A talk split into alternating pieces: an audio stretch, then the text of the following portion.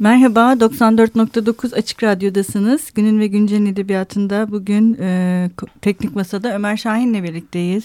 Ve konuğumuz Tuncay Birkan. Hoş geldiniz Hoş Tuncay bulduk. Bey. Tuncay Bey'le en son burada Refik Halit konuşmuştuk. Evet, o zaman hatta e, biraz yazmakta olduğu kitaba da hafifçe değinmiştik. e, o kitabı bugün e, konuşacağız. Ben biraz Tuncay Birkan'dan bahsedeyim size. E, Tuncay Birkan 1968'de İstanbul'da doğdu. Boğaziçi Üniversitesi İngiliz Dili ve Edebiyatı bölümünden mezun oldu. 1992-96 arasında ayrıntı yayınlarında, 2004-17 arasında Metis yayınlarında editör olarak çalıştı. Çoğu sosyal ve beşeri bilimler alanında olmak üzere 50 civarında kitap çevirdi. Çevirmenler Meslek Birliği Çevir'in kurucularından biri ve ilk başkanıdır. Birikim, Toplum ve Bilim gibi dergilerde ve birkaç kitapta çıkan çoğunlukla siyasi nitelikte deneme ve yazıları var. Ama en çok arka kapak yazısı ve ön söz yazdı. Bence bunları da toplayın. Çok güzel olur. e, Refik Halit Karay'ın daha önce kitaplarına girmemiş yazılarından derlediği 18 kitaplık Memleket Yazıları dizisi 2014-17 arasında yayınlandı. Şu sıralar Haldun Taner'in yazıları için benzer bir çalışma yürütüyor. Ve kitaptan öğrendiğimize göre Vala Nurettin için de benzettik bir çalışma olacak galiba başka İnşallah, bir zaman. yani onlar konuşacağız. evet. Şimdi biraz bu şeyle başlamak istiyorum. Ee, biraz bu edebiyat tarihçiliği meselesini biliyorum siz edebiyat tarihçisi değilsiniz. Böyle bir iddianız da yok.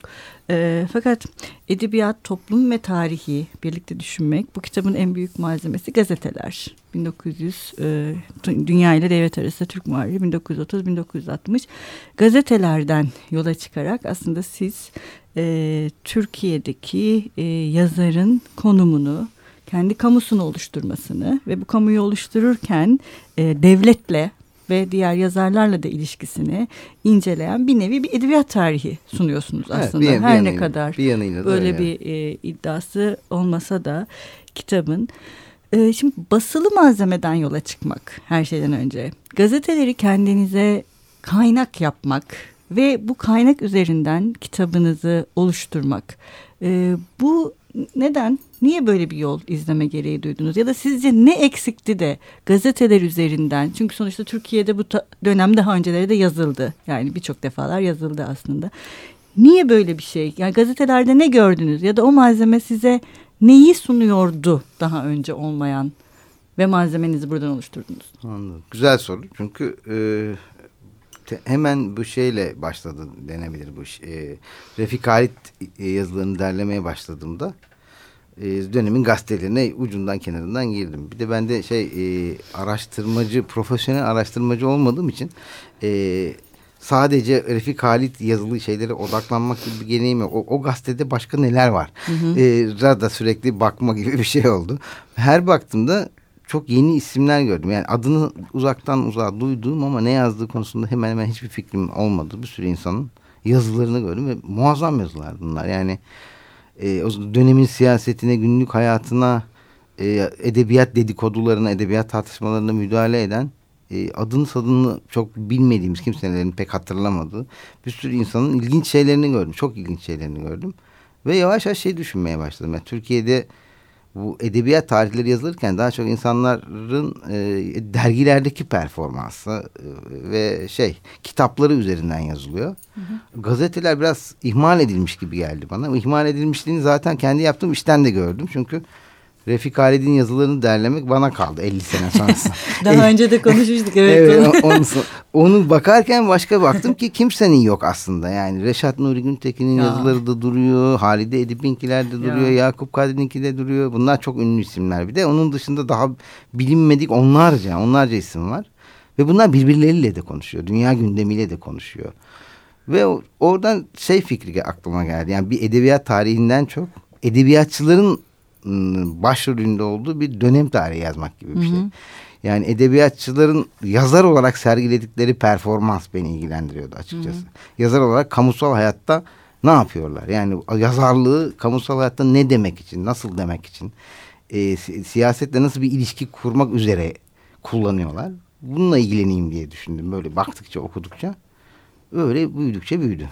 şey. Ee, ama şey e, bence çok önemli gazeteleri e, buna bir malzeme olarak e, düşünmeniz. Çünkü kitapta bol bol mesela bu aslında yeni bir tür var fıkra. Evet. Yani bu fıkra türünün siz yazarların aslında bir nevi strateji aynı zamanda onların bir anlatma stratejisi Nasıl? olduğundan da bahsediyorsunuz.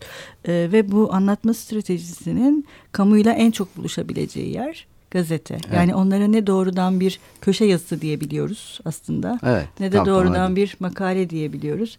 E, fakat yine kitaptaki önemli tespitlerden birisi fıkranın gündelik hayatla bu kadar iç içe olması ve yazarların aslında bu stratejiyi gündelik hayatın üzerinden yürüterek e, aslında bir nevi karşı duruş geliştirmiş olmaları gibi bir tespitte bulunuyorsunuz. Bence bu çok önemli bir tespit. Ee, bir türün hem ortaya çıkışı açısından hem de o türün kendi içindeki stratejisiyle bir belirleyicilik yaratmasından yani o kişinin edebiyatında da bir belirleyicilik yaratması evet. açısından önemli bir durum. Ee, yani bu buna sebep olan yani sizce biraz bu bu yeni tür ve bu stratejiye yazarların bu stratejiyi yaratmalarına sebep olan aslında tam da Cumhuriyet rejiminin kendisi miydi? Ya da bütün bu kısıtlayıcı olduğunu düşündüğümüz bilimum e, ne diyelim rejimler ortaya çıktığında e, yazarlar yeni stratejiler bulur mu her zaman?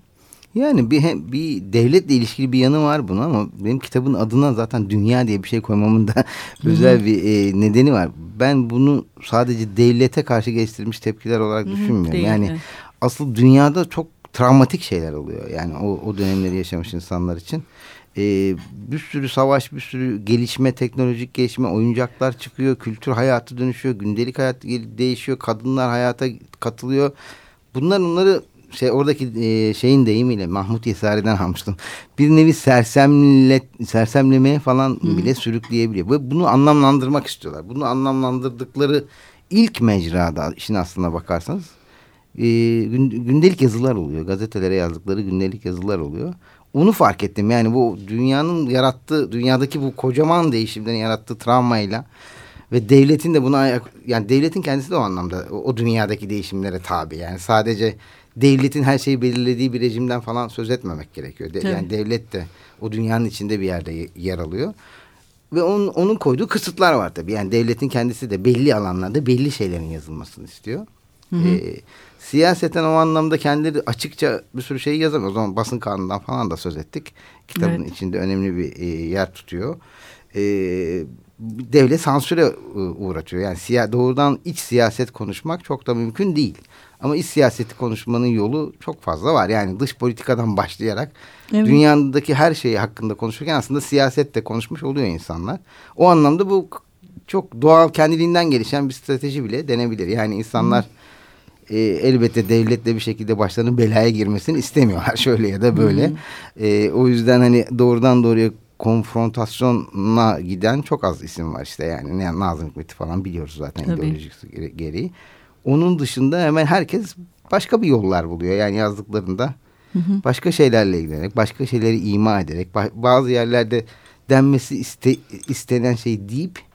Ki başka bağlamlarda da asıl kendi söylemek istediklerini söyleyerek falan. Yani bunları biraz dikkat ederek okumak lazım. Dikkat Tabii. ederek okunduğu zaman da şey bunu ya ben biraz bunu yapmaya çalıştım. Evet kitapta. evet.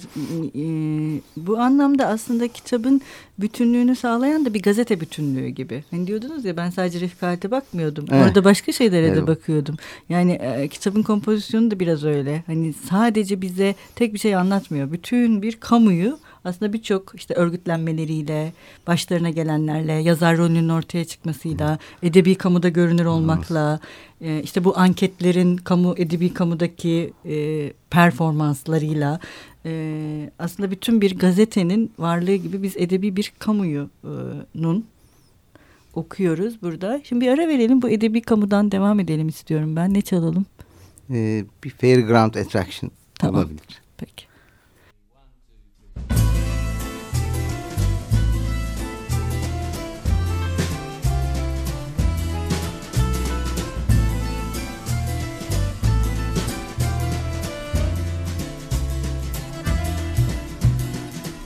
Precious winter rose, beautiful and rare.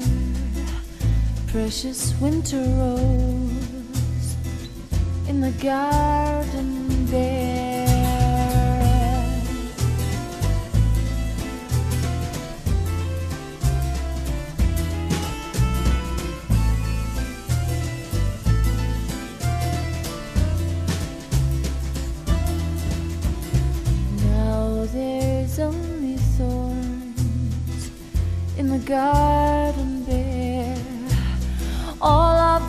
Petals are tattered and torn, scattered everywhere.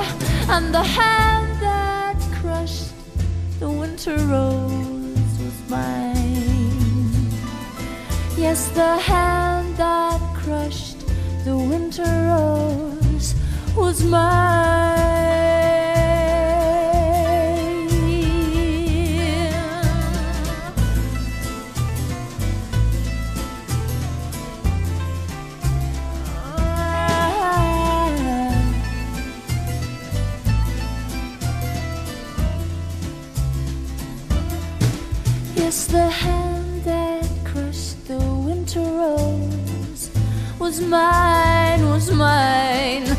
The hand that crushed the winter rose was mine,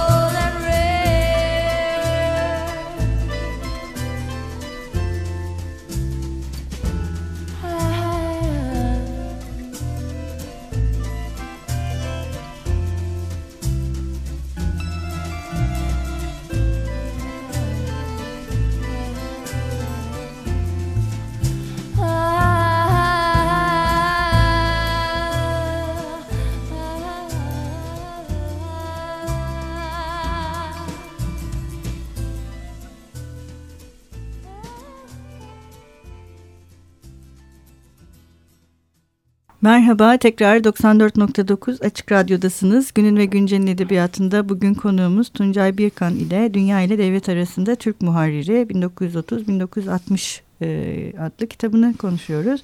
En son kitapta 1930'larda Türkiye'de oluşmaya başlayan edebi kamudan bahsetmiştik. Şimdi ben eğer yanlış anladıysam düzeltin. Ee, şöyle bir iddiası var kitabın.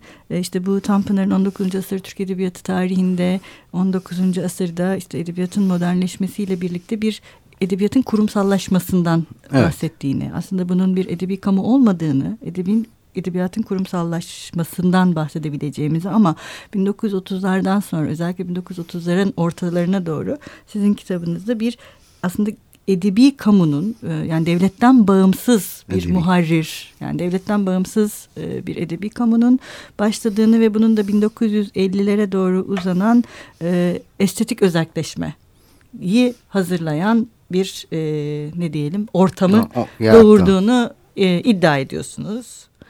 E, neye dayanarak bunu iddia ediyorsunuz? yani ben orada şeyi sorayım yani burada kurumsallaşma ve e, edebi kamu arasında nasıl Yani orada oradaki şey önemli ve hassas bir ayrım olduğunu Evet. düşünüyorum ben de. Evet. Ee, Tanpınar'ın anlattığı dönemi yani 1860'lar 1880'ler falan arasındaki dönemde edebiyatın bir şey olarak e, edebiyat adı bu büyük harfli bir edebiyat diye bir kurumun oluştuğu zamanlar olduğunu düşünüyorum ben. Yani Türkiye'de daha önce tabii ki ondan önce de edebiyat vardı ama e, bunun böyle bir kurum olarak başlı başına bir e, İngilizce'deki deyimle institution olarak ortaya çık, çıktığı dönemi tarif ettiğini düşünüyorum. E, ve o onda da tabii yine şey var. Bir belli bir dünyaya açılmanın ürünü olan bir şey o da. Ama dünyanın kendisindeki değişimlerle ilişkilendirmeye çalışıyor. Ben son benim 1930'larda ya da 19 iki, iki savaş arasında daha doğrusu başladığını ve asıl 1930'larda serpildiğini e, anlattığım dönem dünyadaki çok büyük alt üst oluşların zaten e, insanların o zamana kadar alışık olduğu hayat formlarının dağılmaya, fragmanlaşmaya başladığı e, bir hayat, işte Birinci Dünya Savaşı'nın da ya- yaşandığı arada bir dönem bütün dünya için. e, onunla birlikte bir sürü şeyin bittiği ve bir sürü yeni şeyin başladığı bir dönem. Yani dünya adından, dünya adına öyle. Bizde de bu yenilikler böyle boca edilmiş vaziyette insanların e, üzerine. Ona onunla birlikte asıl modern denen şeyin bu başladığını düşünüyorum. Yani gündelik hayatla bu kadar o sele tabi kalma, orada ayakta kalma şey. Öbüründe biraz daha şey var. E, bir öğretici eda var yazarlarda gibi geliyor bana. Kitapta bunların çok ayrıntısına girmedim ama şeyin içinde. Ya 1860'lardaki 80'ler onlar böyle daha sakinler aslında. Tamam yine dünyaya bakıyorlar ama dünya da öyle o kadar çok hızlı dönüşümlerle falan gitmiyor. Böyle her şey yavaş yavaş kurumsallaşıyor ve bütün kurumlar oluşurken edebiyat kurumu da oluşuyor onunla birlikte falan. Ya daha böyle bir ahenk ve düzenlilik içinde ilerleyen bir dönemde e, bir edebiyat e, kurumu da oluşmuş oluyor. Ama şeyden sonrakinde her şey bir sarsılma ve yer değiştirme halinde gibi geliyor bana. 1902. Dünya Savaşı'ndan sonra uzunca bir süre e, devam eden dönemde. E, o, onunla birlikte zaten bu modernlik denen şeyin de Türkiye'de Hı -hı. modern edebiyat denen şeyin oluştuğunu iddia ediyor.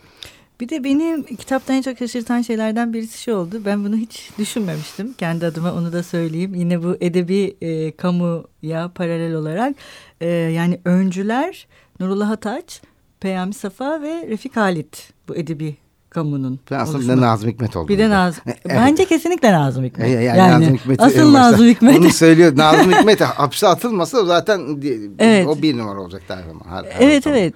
Ee, biraz aslında onu bir tartışmak da istiyorum. Çünkü bu e, önemli bir şey. Çünkü yani gerçekten 1930'larda ve sonrasında e, Namık Kemal'in üstlendiği bir şey üstleniyor aslında e, Nazım Hikmet. Nasıl Namık Kemal İstanbul dışına sürüldüğü halde bütün bir edebiyat ortamını Hı. idare uzaktan ediyor. Uzağa. Uzaktan uzağa idare ediyor, yönlendiriyor ve hani e, gençleri de kanalize ediyor. Ha. Belki uzakta olduğu için onlarla bir eski yeni tartışmasına da hiç girmiyor, girmiyor. mesela Evet Namık öyle Kemal. de bir yanı var tabii. Evet. Ya o anlamda Nazım'ın da ben benzer bir rolü olduğunu düşünüyorum. O da hiçbir eski yeni tartışması. Evet eskilerle giriyor. Fakat kendisi eskimeye başladığında yani yaş olarak evet. eskimeye başladığında o da o şekilde uzak olduğu için tıpkı Namık Kemal gibi hiç gençlerle o tartışmaya Girmiyor. Aslında ben daha, daha dün çok tesadüfen kütüphanede bir şey karıştırırken şey gördüm. Oktay Akbal e, şeyin Nazım Hikmet'in Mehmet Fuat'a mektuplarının yayınlanmasından çok rahatsız olmuş. Çünkü hmm. o mektuplarda Nazım Hikmet kendisinden sonraki kuşaklar hakkında e, şeylerde bulunuyor, yargılarda bulunuyor ve bunlar çoğu çok olumsuz yargılar. Hı hı. E, o yargılar tabii her, muhtemelen Oktay Akman'ın kendisi de payını alıyor. Onu, ondan bahsetmiyor ama şeyin içinde e, ya Nazım Hikmet'in saygınlığına bunların gölge düşürdüğünü, bu tür mektupların yayınlanmaması gerektiğini falan söylüyor. Mesela şeyin içinde bu yok bu şey açısından önemli. Sizin dediğiniz doğruluyor. Yani o kavgalara kendisi de dışarıda olsa ve bu şekilde girse belki bu kadar etkili olmayacak ama evet. bu dediğini sadece e, oğlu okuyor. Yani Mehmet ya. Fuat okuyor, başka insanlar okuyor. Yani o yüzden e, o hı hı. doğrudan karışmamış olmasının e, insanların ona karşı tavır almamasında gerçekten etkisi var. Bu do doğru bir tespit bence dediğiniz şeyde. Ee, sonrasında mesela hiç böyle bir figür olmuyor ama. Yani Namık Kemal ve Nazım Hikmet'in o anlamda hani sizin dediğiniz edebiyatın kurumsallaşmasında evet. belki ilkinin, ikincisinde edebiyatın aslında özerkleşmesinde. evet. Ee, yani ama edebi kamuda değil bence. Estetik anlamda evet, da. Tam, tam, yani tam evet. estetik e, çünkü e, özelleşmek ancak estetik içerisinden olabilir. Hmm. Edebi ama siz tabii şey de diyorsunuz. Bunun gerek bunun için önce bir edebi kamu da gerekir. Evet, o olmadan yani, olmuyor. Yani edebi kamu gerekir, iyi bir basın yayın hmm, gerekir. gerekir. Yani daha dünyaya açık bir işte şey gerekir. O yüzden dünya ile devlet arasında. Aslında. Sonuçta özelleşmenin bir takım koşulları var. var. O yüzden siz bize işte matbaayı da anlatıyorsunuz, gazeteleri de anlatıyorsunuz, patronaj sistemini de anlatıyorsunuz. Evet, bütün yani örgütlenmeyi de anlatıyorsunuz. Ancak bunlar bu devirde mümkün olabildiği için, için. biz e, estetik bir özelleşmeden bahsedebiliyoruz sonucuna buradan ulaşıyoruz diyebilir miyim ben? Evet gayet, gayet güzel dediniz. ben bu kadar iyi özetleyemeyebilirdim. evet. O anlamda mesela şey diye e, düşünüyorum. E, evet tabii ki siz bu koşulları anlatmak kitaptaki derdiniz. E, fakat bu yine de bir şiirle oluyor. Yani Nazım Hikmet bir şair. Evet. Biraz sonra programın ikinci bölümünde bu millilik meselesini de konuşuruz. Niye böyle? Yani sadece Nazım'ın kendi hayatı değil. Yani o zaten bir şey. Mesela aynı şeyi Namık Kemal o kurumsallaşmada yapamıyor. Gazel yazan bir adam olarak buluyor evet, kendini en sonunda. Evet o etkili olduğu yani söylenemez. Hiçbir şey etkili olmuyor. Fakat burada Yani şiir yine her zaman olduğu gibi bu estetik özelliği yapabilen bir şey. Tabii yani Nazım Hikmet'in yoksa ideolojisi zaten kulak verilmemesi memnun bir ideoloji. Yani aksine evet. yani onun kendi ideolojisine, kendi söylemek istediklerine rağmen şiirinin gücüyle şey kazanabilen bir insan. Ee, bir kamu kendi kendine oluşturan bir insan. Ben ona çok şaşırmıştım. Orada kitapta da biraz evet, evet. şaşkınlığı anlatmaya çalıştım. 1929'daki ankette hiç en beklenmedik insanlar bile saygıyla onun adını zikrediyorlar. Yani burada o mesela çok hoş da bir şey. Bir kendilerini hiç de hoşlanmadıkları bir dünya görüşünün temsilcisi olan bir insanın yazdığı şiirin şeyini verebiliyorlar. Hakkını verebiliyorlar. O, o hakkaniyeti göstermeleri falan bence çok hoş. Ama şiir de gerçekten güçlü olduğu için böyle oluyor. Yani evet. şiiri o gerçekten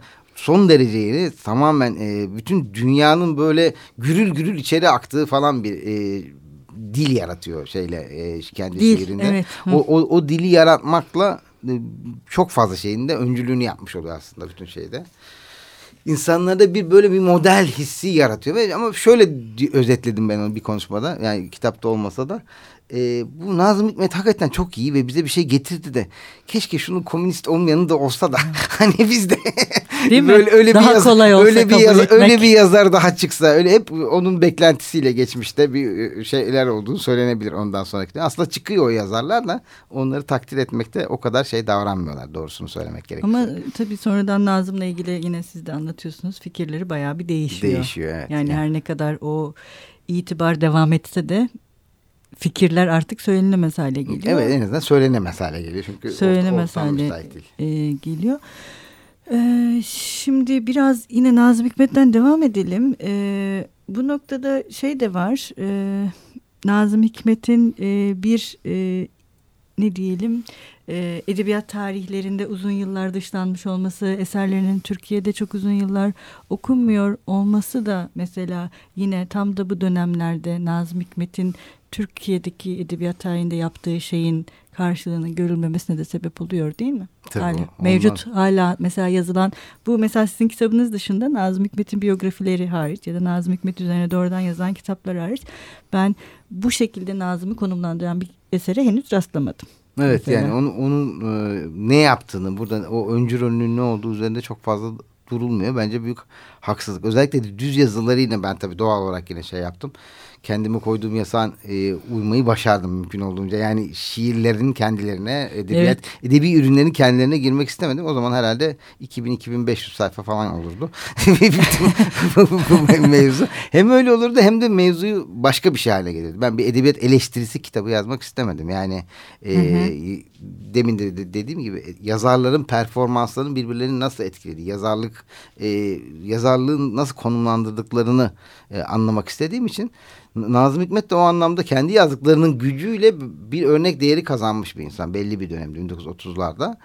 E, herkesin müthiş saygı duyduğu 20'lerin ortalarından başlayarak 1940'ların başına kadar e, bir sürü konuda çok öncülük yapmış bir insan. Ama o hapse atıldığı ikinci dönemle birlikte, ikinci Dünya Savaşı'nın ortamıyla birlikte bir tür yasaklanma haline geçmesiyle baya büyük bir şey oluyor aslında. Yani e, bir kayıp oluyor Türkiye'nin edebiyatı için. Bence çok ciddi bir kayıp olduğu söylenebilir.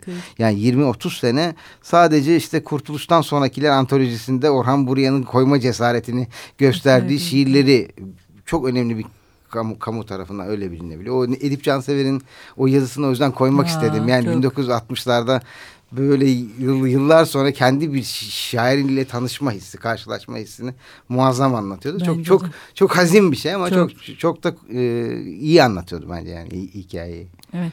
Ee, çok teşekkür ederiz. Ee, ama sizi bırakmıyoruz. Haftaya da devam edeceğiz. Ee, e, teşekkür ederiz burada olduğunuz ben için. Hoşçakalın. Görüşmek üzere.